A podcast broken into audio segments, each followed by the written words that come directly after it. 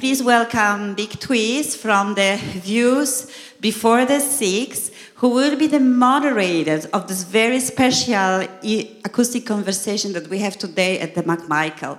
And then I would like to welcome the star of this conversation, Michie Mee, that doesn't really need an introduction, and you will find everything about her from this event. So thank you, and Michie. Thank you for introducing me in my funky shoes. Hi, gallery. okay, I'd like to, um, to welcome everybody to the acoustic conversation here at the McMichael Gallery. Um, it is part of the Everything Remains Raw program that is put on to the McMichael as part of the Contact Photography Festival. So uh, make sure you go and check that out after we're done here. Uh, like Anna said, my name is Big Tweez. I host a podcast called Views Before the Six. It is about the history of Toronto hip hop because it seems a lot of people seem to think that hip hop didn't happen here until Drake popped up. But how wrong they are. The city has a great, rich history in terms of just not music, music alone, but hip hop very specifically. Um, I'm gonna start by telling a little story about the first time I met Michie. It's actually quite funny. I was about 15 years old, and I grew up in Rexdale, which is not too far from here. And uh, Michie was dating a young rapper by the name of Jellystone, and uh, they were in they were in, they were in a video 99 that my friend happened to work in. So he called me to be like, "Yo, the new Madden is out. You should come and get it." And I'm like, "Cool." So I go to the video 99 and I walk in, and there's Jelly and Michie. Now I knew Jelly from the neighborhood, but I had never met Michie before. Um, growing up, I had a huge crush on Michie. So I walk in, and there's Jelly and Michie, and I'm like, I started stuttering. I don't know if you remember this or not. I was like, uh, uh, uh, Michie Mee. I remember the That's you. And Jelly is like, oh, yo, you never met Michie before? I'm like, no, no, no, like that. So we had a we had a little conversation, whatnot, and then you guys left. And I remember my boy being like, oh, yo, so yeah, the new Madden. I'm like, I don't care about the new Madden. Has Michie Mee been in here before? And he's like, Yeah. And I'm like, And you've never told me this. I'm like, Yo, if she ever walks in here again, you phone me. I'll be here in five minutes. And I think the next time I did see you, I came with a bag of records and you signed them for me, man. See how great that, right? Yeah, so. That so, sounds like me, though. Okay, so yeah, okay. Views Before the Six, the podcast, the first question we ask everyone is Were you born in Toronto? I was born in Jamaica, Kingston, okay. Jamaica, uh, St. Andrew, and I came here when I was six years old. Six years old. And what area did you live in when you moved to Toronto? Uh, Keele and Lawrence, right at uh, 1577 Lawrence Avenue West, and uh, Keele and Lawrence. So I would always hang out at the arts, arts and craft things happening at the Amesbury and the Rose Skating rink at Amesbury. And I went to George Anderson Public School, where the teacher told me I was very bright, and the rest is history. so, um, how did you get into music?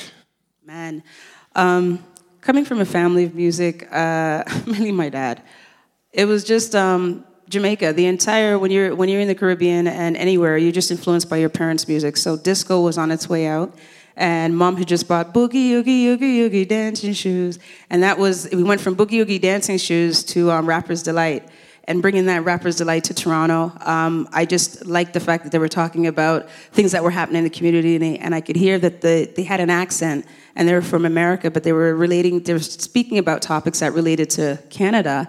And I didn't know how, if the audience would out there that was listening to the same record was getting the same thing for me that I was getting, and I was in grade four. So I think that was the real reason I wanted to write my own stories to it because I was a readaholic and I was always in a storybook club and I played a lot of chess. So I had a lot of awesome. guidance from my um, my teacher at Brookhaven after I went to Brookhaven yes. and Mr. Hill, and I won a Big B award for um, being able to read so good. So my teacher always influenced me and told me that I would be able to do something with words. And I didn't know what I was going to do with words. And by the cool. time I got to grade eight, uh, Miss Burgess at CR Marchant uh, in the Jane and Weston area um, told me that, you know what, Miss, you speak a lot, you're very feisty. Um, there's something that, and then there was hip hop, and I felt like they described everything that I wanted to do musically, and I just approached the same approach as I heard in Rapper's Delight. And the rest is history. And traveling to New York too, I had a lot of family in New York. Yeah, so seeing yeah. What was happening in the streets of New York, whether it was graffiti on the walls, whether it was the dancing, whether it was just traveling um, on the train, because we would just, as Torontonians, just want to get from the Bronx to Manhattan. And just taking that train ride, there was so much culture in the environment. And then bringing it back to Canada, I would um, be on the bus and I would sell jingles, I would buy cassette tapes, and, uh, and try to sell them at school. I was always trying to raise money for Girl Guides. Awesome. and awesome. being a Pink Panther, be a Pink because I was on my way to be a Pink Panther. So I was very structured. My mom was a is a RN nurse, retired now at Sunnybrook in the Western. So you know when Dope. she's doing the twelve hour shifts, I'm hanging out. Right, So, right, yeah, right, right, so right, right. All that together on that timeline, it was a very easy recipe for a lot of guidance from the school, people that were at school, musically from traveling, and just having that alone time um, at home and getting in trouble and being in my room. So I would write a lot and read a lot. Because the Jamaican thing was, go to your room. When you go to your room, Do your homework. you had to do a, you had to make things up. Okay, so I'm gonna preface this question by saying that, like, if you don't know, Toronto's hip hop scene in the early days was a lot of sound crews. It was, you know, your Sunshine Sound Crews, your Chic Dynasties, your Kilowatts, and basically what these sound crews would do would have these huge sound clashes at the concert hall, which many of you know is the Masonic Temple. So my question to you is, how did you end up meeting up with Sunshine Sound Crew?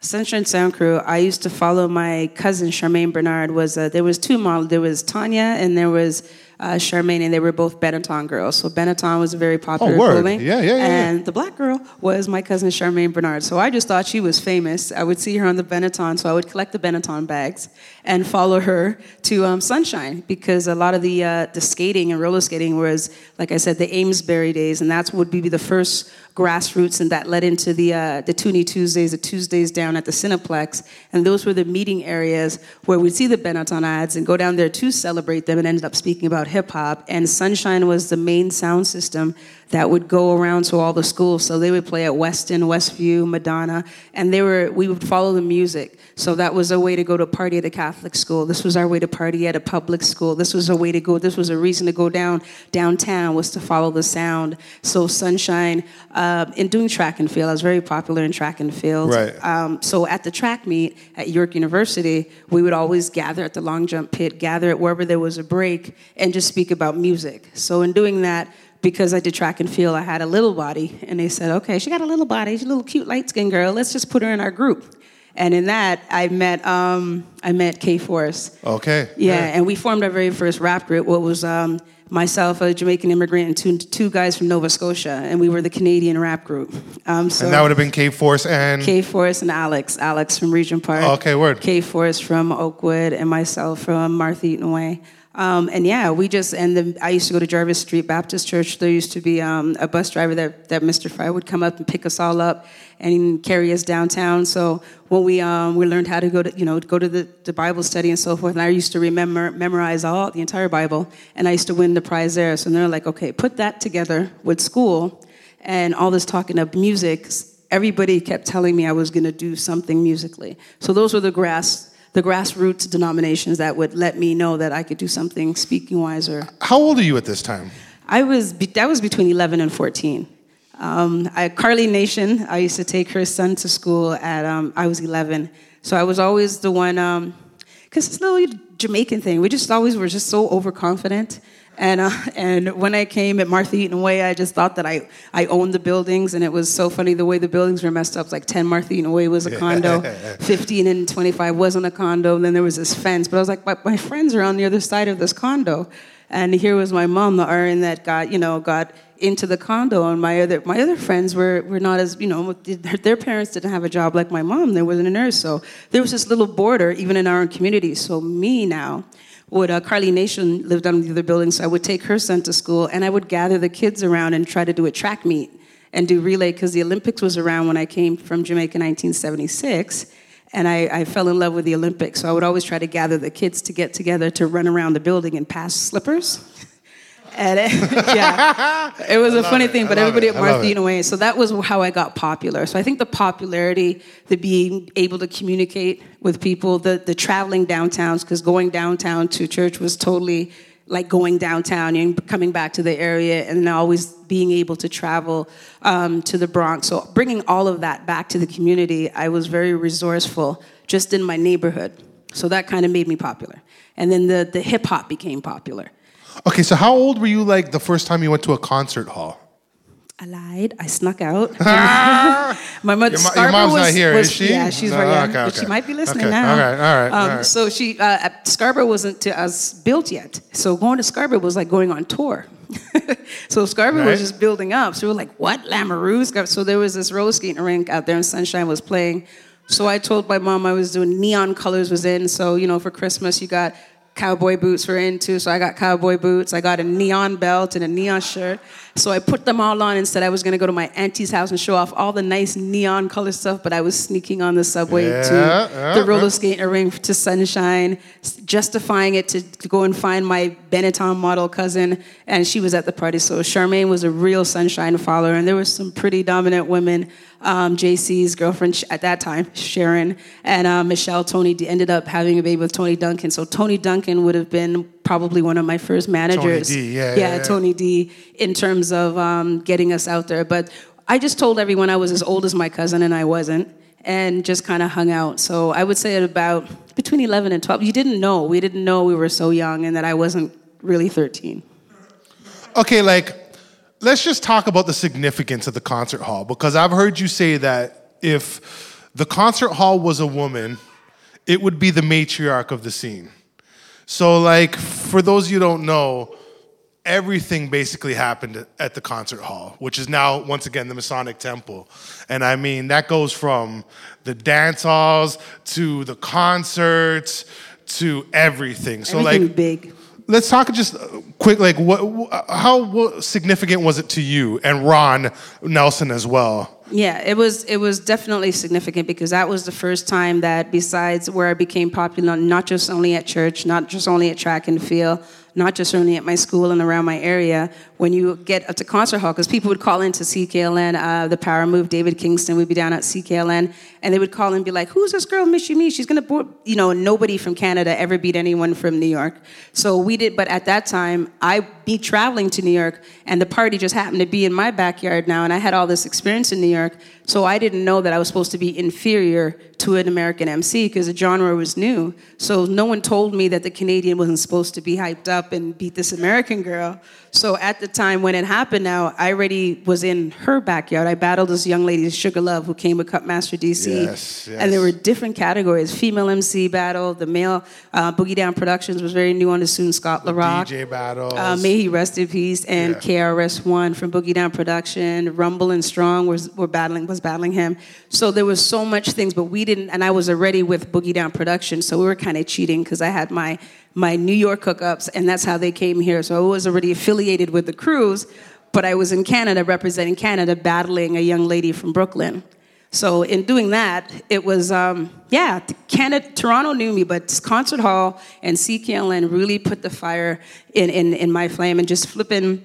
Everybody was just supporting me because here I was representing Canada and we were supposed to win. So when I got up there, I said, she said all this American, American, American stuff. I said, hey girl, Canada, Canada. I said, hey gal, I'm a Jamaican. And they didn't expect me to say the Jamaican part and the whole concert hall went nuts. There's this clip if you YouTube it where Oh, um, they say, how many of y'all think this over here should win? And concert hall went, yeah! So that was really what made me know that I could um, really affect an audience. I had no idea that a, a room would support you. Always, you know, the little front row, your friends behind you. I would say a rhyme and run back to my friends. Was it good? Was it good? Was it good? So right when they asked the audience, who do you think should win? And I was actually winning as the Canadian girl. So that was why concert hall to me was so important to say that, hey, I can control a room or a crowd. That was my first big experience. That's crazy, man, because a lot of people don't even know about those TO versus NY battles and stuff like that, right? Like, that we won the one category. exactly, right? It's so let alone it, it's just, it's funny to me because like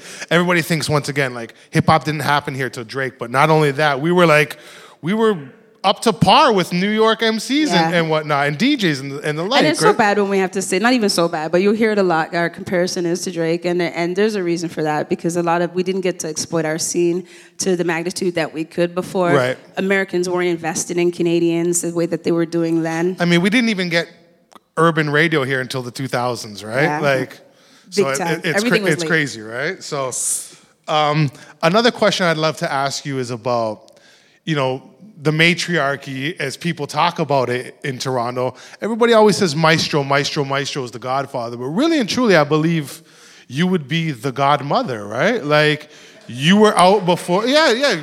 Give her a round of applause for that because Yeah. she is the face of Toronto hip hop, right? there's always been that awkward moment in the room where it's like you speak about everybody and um, yeah it was it was like because yes it's it's still like yeah they weren't they weren't they weren't out before me. I was actually the first one. And the, who influenced me prior to that was the k forces and the butch lees and um, Yes. and Lady P was a part of the Kilowatt Sound, so it wasn't necessarily she was a female rapper. She was part of a Kilowatt Sound, so I knew that um, a female voice could be used in the atmosphere of hip hop. Um, but rapping wise, yeah, there was Butch Lee who would take a mic anywhere. There was K Force who was following the Sunshine Sound, and I learned from them that you can take a mic and speak. and and and then I got into the rhyming part of it. So yeah, there was nobody influencing me before, and I would always be in New York and come back um, when I understand they were building the infrastructure and Much Music was getting ready to just launch the whole scene, and there was a cipher. I would drive back to, to Toronto, and they were on Much Music. There was a cipher thing. You could see I'm very New York down. I lived the dance hall lifestyle, but I would write hip hop. And I would come back and do it. And then there was um, Electric Circus for the very first show Yes, yes. yeah, for the very first show, they um, they said, "Hey, are you going to be in town?" And I drove back uh, to do um, the Electric Circus. So I was always invited to the big moments here in Canada, and that's what kind of definitely made me as a, a- staple here. Um, but yeah, there was people. The structure was building, so there was people like Beat Factory, there was people like Groove a Lot Records, there was people that were actually Yes. learning the business part of it um, because a lot of a lot of D, uh, DIY, right? Like there was a Yeah. lot of that here because the labels weren't really paying attention to what was happening here. So as she mentioned, Beat Factory was an independent label. Groove a Lot was an independent label. Um, talk about Beat Factory. Let's just talk about that studio for a hot second, man. Like Maximum 60, who was part of Chic Dynasty, and like Um, no, Ivan was- Berry. Yeah, he's know? more Beat Factory, and Right. um, and and they were from Pickering, um, and you know Pickering was even past Scarborough that wasn't built yet. you know what I mean? So we didn't really, you know, when we met, uh, the Bamboo nightclub downtown would have showcase, and there's a lot of R and B. So the R and B scene was Okay. was you know grooming into, um, and there was network clubs and all these clubs that you know we weren't allowed in, um, and we'd sneak and go down there anyways uh, that were they were having you know R and B shows and so forth. So K Force brought me and I met um, Okay. Ivan Berry, and he was just very smart, very brilliant, and he would just put us together and made a company. He had Beat Factory prior, and Richard Rodwell and Len and all of those and all those people they were with them. So it was like the Pickering crew met downtown, and downtown, as they said, I would take those trips downtown to um, from Church and Cineplex, and that would be where you would see all the major players from every area. And then we said, okay, well, no one's listening to us. Why don't we all come together and kind of just put on some shows, um, grow Crossworld, and, and get this infrastructure and get the labels to see. And Ron Nelson, you've got radio. And then came Ron and Ivan, and they just, you know, worked together in Yeah, terms because they had the of- studio together, right? Yeah, um, Yeah, Ron. Nelson had had an house at Apache Trail, and he just let one side was was Ron's studio, and when the other side was Beat Factory, and then we planted there. But originally they had it in Pickering, so that was just a central part because Scarborough was just building. So that house right, built, right. and the studio came closer to the West End, and that was our that's where we you know created a lot of hits. Rumor has it you brought Dream Warriors there for the first time. One Yeah, night, I introduced Dream Warriors uh, Louis to Ivan Berry, and yeah, there's no finder's fee yet. so um, very early in the game, and they went off and did amazing things, and in turn brought us to Europe, and we got to tour with them. So it was like a whole bunch of people in Jane and Finch, like hopping on a bus. Um, Donovan White, who's now the top men's stylist, uh, was you know drawing art, graffiti, and ended up being a dancer. There was split personality. Cougar um, Black Hat. He went off Yes. into Miami and does great things in Miami and lives on Miami Beach now. Does all his portraits and did videos. Like people went on to do it, but we were all just kids hopping on this bus going to Europe. And Sweden had like a hip hop club on every station. We're here, we are just trying to get one, and we're in, and it was just amazing. It was an amazing experience. And then we got that because Chris Blackwell, intern, ended up citing Dream Warriors. So that was a beautiful experience. So it was like one thing led to another, and there we were. We were off. How how did you end up um, like meeting up with BDP Boogie Down Productions? New York. New York. Uh, Latin quarters. Uh, traveling with my sisters, Laverne and Cheryl, and we would just always take those trips to New York. And um, my my cousin was. Uh, we were at 223rd, 23rd and Gun Hill in um, in in the Hill Bronx, Road, Gun Hill yeah. Road, Gun Hill Road, in the Bronx. Um, was just they had this club called Stardust, and a lot of hip hop happened in the Bronx. So when we would go back there, my cousins, um, they would just play instruments all the time, so they were familiar with everything happening there. So when I would visit there, it was just going the back and forth of, of it.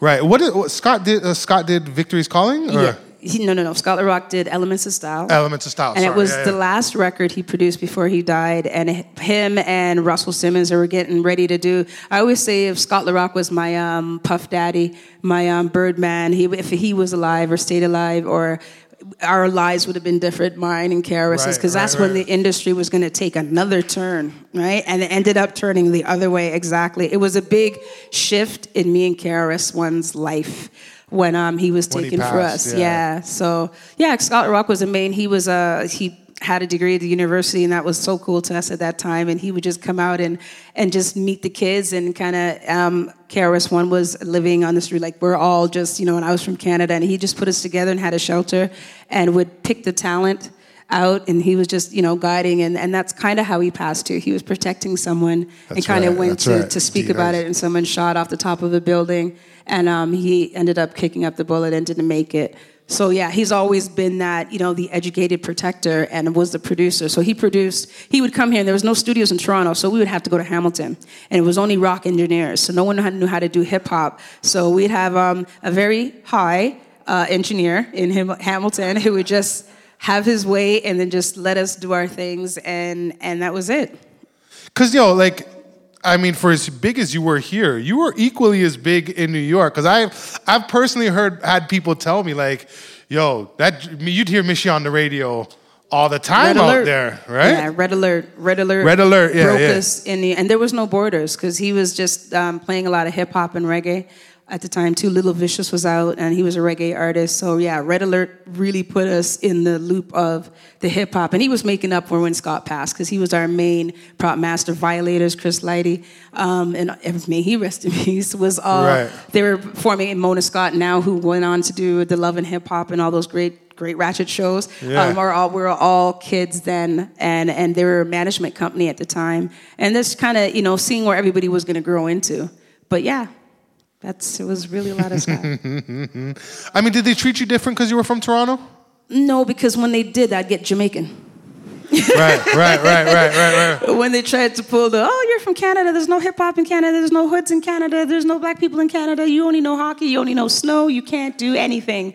And I was like yeah but let me tell you this. And I went off into the Jamaica. They knew Jamaican so once I went into the Jama- the Jamaican make me made me international and uh, the Canadian made me different. And when I went to Europe it was like you're American. And it was like Jamaican. So we just confused everyone over there. Like where's this person from? I was like I'm a Canadian Jamaican. You never heard of that before. So yeah it was just an interesting um, journey in just in just identity um, in itself. I mean, speaking about that, like Jamaican Canadian and, you know, doing the reggae stuff, you were really one of the first people doing reggae hip hop, right? Let's be honest.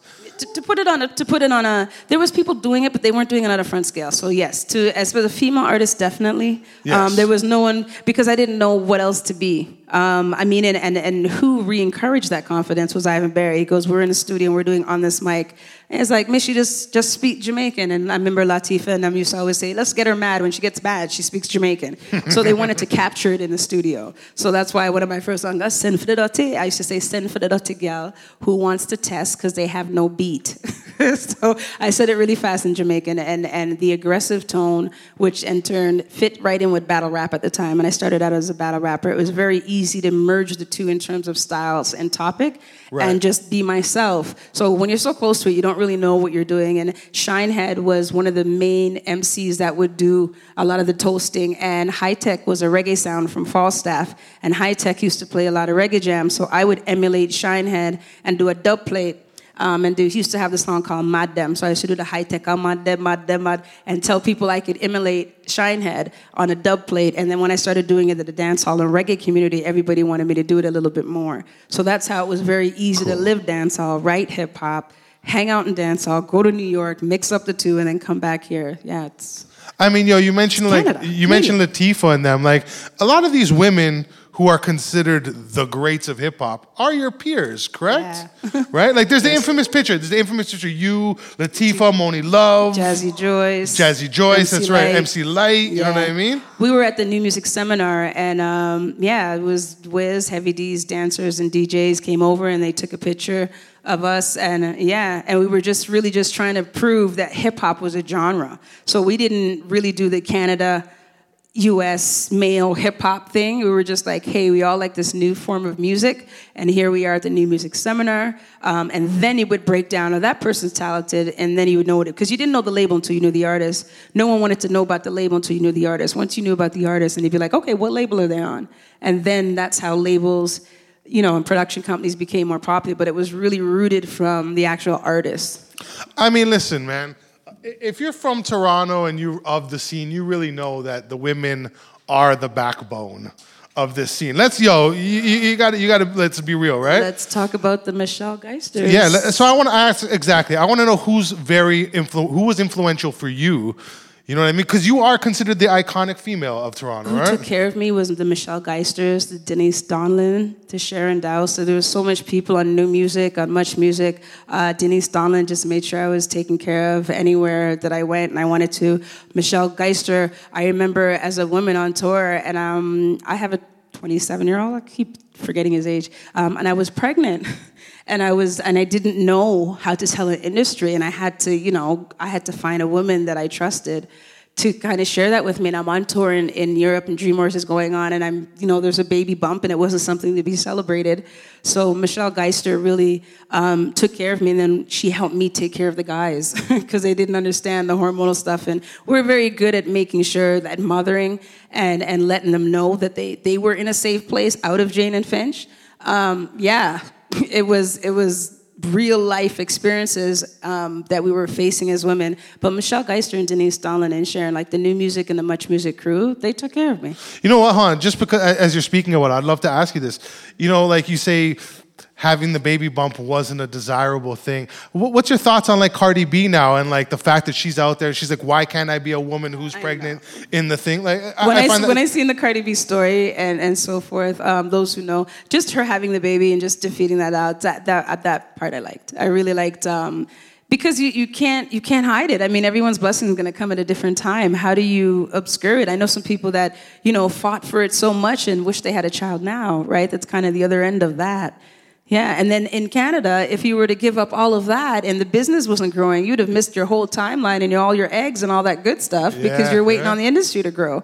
So um, no regrets. Yo, I don't know if you're seeing these photos behind you, but these are awesome. I'm just seeing these as we're having the conversation. It's tripping me out. I mean, Yeah. speaking speaking of photos, there's a great photo of you in the in the gallery in the exhibit. Check out the gallery. So I want to ask you: Do you remember that you? This, okay, let's talk about the sidekick crew for a hot second because Right? everybody knows those Yeah. jeeps, those jeep sidekicks.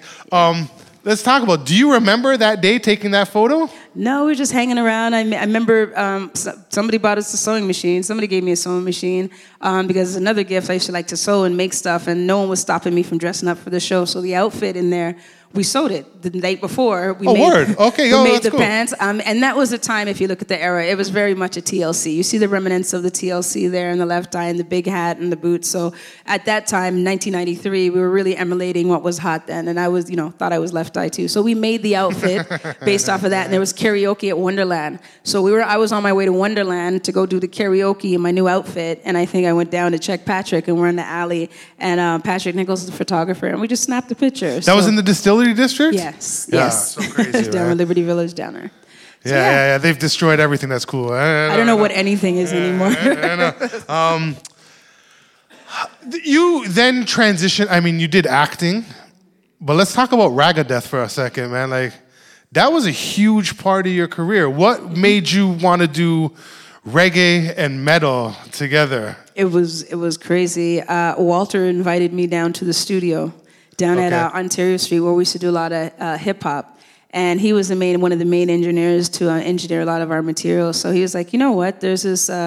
This new this alternative was becoming a new genre and there was like risk takers and I was known as one of the risk takers. So it was very hard because when we went back to tell all the, my hip hop friends, "Hey, I'm going to do the you know the rap stuff." It was like, "Okay, you're you're going to be you're going to be a devil worshiper, Mish. Like what are you doing? You want to do rock and roll? Like how do you tell everybody that you want to do rock and roll?" And here I am this, you know, this oh religious rapping girl. Um, yeah, so it was very hard because and then after when it became cool, it was a very hard transition, but I didn't change anything that I did musically. I still rapped and toasted in reggae. So Right, the only thing right, that right, changed was the music. So it was a very easy transition for me. It was hard for the audience to accept, um, but it was very cool for the international audience to accept. That's yeah, crazy, so it was crazy, almost yeah. had to jump over the emotions of the Canadians at home.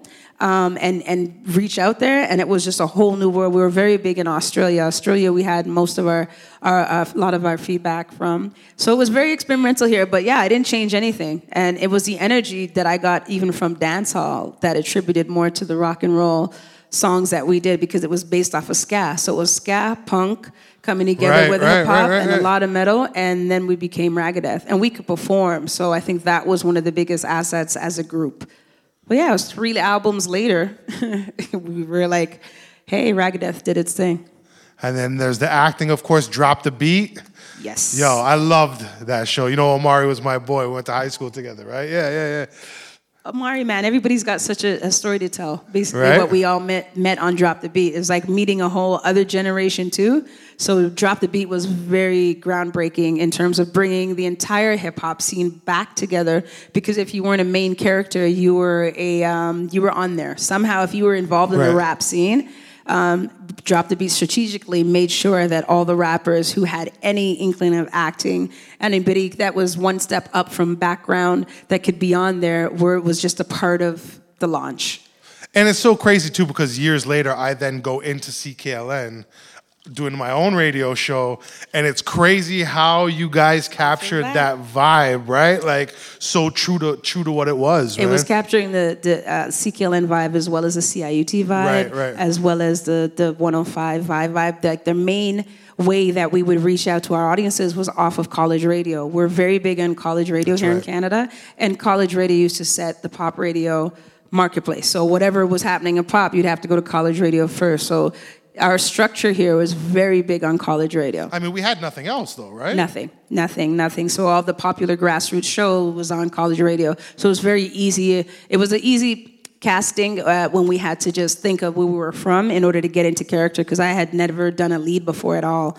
So I had, Right. uh, yeah, I had my acting Louis Bowmander just stood with me on set. I was like, Louis, don't leave, and help me through because you have to learn because uh, acting is like there's a whole bunch of other people and you're listening to other there's a team and where hip hop and writing and music is so selfish where you're kind of right, to right. yourself. So it was learning to trust everyone else and trust everything around you as well as learn all your lines and become my first lead. So I didn't want my acting coach to leave me at all All right, well listen, I don't want I don't want this to be a retrospective because yo, you still you still actively making music, right? Like Yes, I am, and I have a new record coming oh, out oh, word? thanks to Toronto Arts Council, Ontario Arts Nice, Council, and Factor, Factor, Factor, Factor. Thank you for helping me dream again. As a mature individual and doing grown-up rap, um, it's very hard to take the risk and even try to apply for a grant as well as make a living here off of it. So I just really appreciate our system here in terms of being able to kind of help us, give us that little nudge. So yeah, I do have a new record coming out. Um, there's no such thing as release dates. Everybody just drops stuff.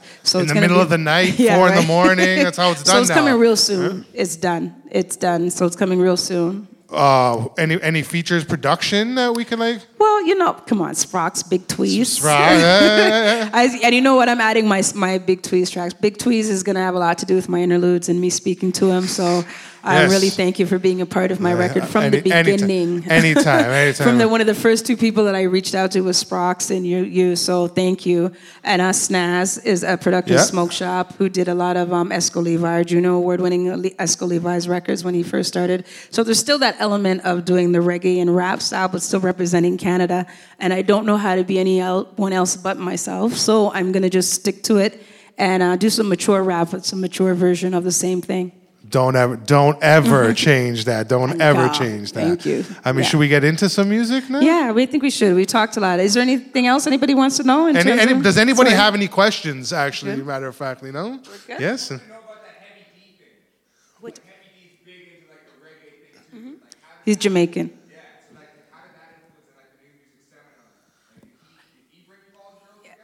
No, he was he was just there. He was just present, and his crew was there, and we just knew Heavy was there, and we were just all representing the genre. So he didn't specifically do anything at that time, but we were just proud to hang around him because hey, he's American, and I just knew of his Jamaican roots.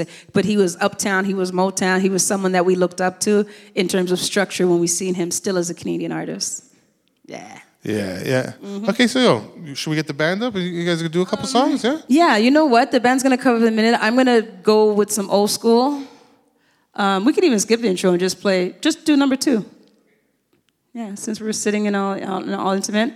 I'm going to take you back first to 1988. Hi, Jen. Oh, oh we're going we're going back to 88. Okay, okay. Yeah. And welcome some of the familiar faces I see. I see Donisha Prendergast. I hope I'm not blowing you up. I could pick you up real quick. Uh, can I tell them who you are too at the same time? And Blaine Dowdle? Can I? No? All right. Yeah, you know what? She she had a question. I'm gonna tell them who you are. This is uh, Bob Marley and Rita, Rita Marley's um, granddaughter, nice. and a very good friend of mine. And when I was making my transition, she has a question. She wants to know about um, um, dreadlocks in Jamaica. I'm going to let you ask it. And I just wanted to thank you because even in making my transition into my lock hair, I've always wanted to um, I've always known about Rastafari and Rastafarian community um, through my family. It wasn't the faith I fully followed at the beginning, but once you know truth, it's hard to go back. And because you said, speaking of drop the beat and TV shows, yeah. I knew in Canada my hair wouldn't be accepted on TV right away. So I would always sometimes go natural and leave the front out, and I would wear wigs and lace fronts. And, and that was also an issue in learning who I was, even as an adult um, here and transitioning. It took me longer when I took a break off TV and I and, and I went to Manifesto and I met you and the crew and you guys did Manifesto Jamaica and that truly changed my life where I could be comfortable in my own skin and accept my big forehead and all this all this good stuff. But yeah, I'll, anything else you want to ask? Right? Thank you, Donisha, for just having my back. It, has been a transition because you just, when the industry changes, you kind of have to change with it. And I was changing the other way and calling myself Bad Gal TV because YouTube has come out and I was going to be, you know, on YouTube channel. And no one accepted my hair. I was going to just, before you call me bad, I was going to call me bad. And, you know, here I was going to be dreadlock and everyone just have to be because I wanted to teach little girls that they could be comfortable in their own skin. And that's yeah. amazing. That's amazing. So uh, Manifesto, Jamaica, and Canada that changed my life. And I like when the diaspora here can go back to Jamaica, and there's programs here that help and and let everyone feel confident in being Canadian. And I got to represent because you know when you go to Jamaica, I'm known here as a Jamaican. When I go to Jamaica, I'm so the Canadian. So it, it's a it's a beautiful place to be. Right, right. And uh, so yeah, let's take it to some music. We're gonna take it back to 1988. Then I'm yes. gonna bring on the band and we're just gonna have a little fun. And I'm gonna speak a lot of poetry stuff over beats, so I hope um, you can hear me clearly. Yeah. Do your thing, Do your thing. All right.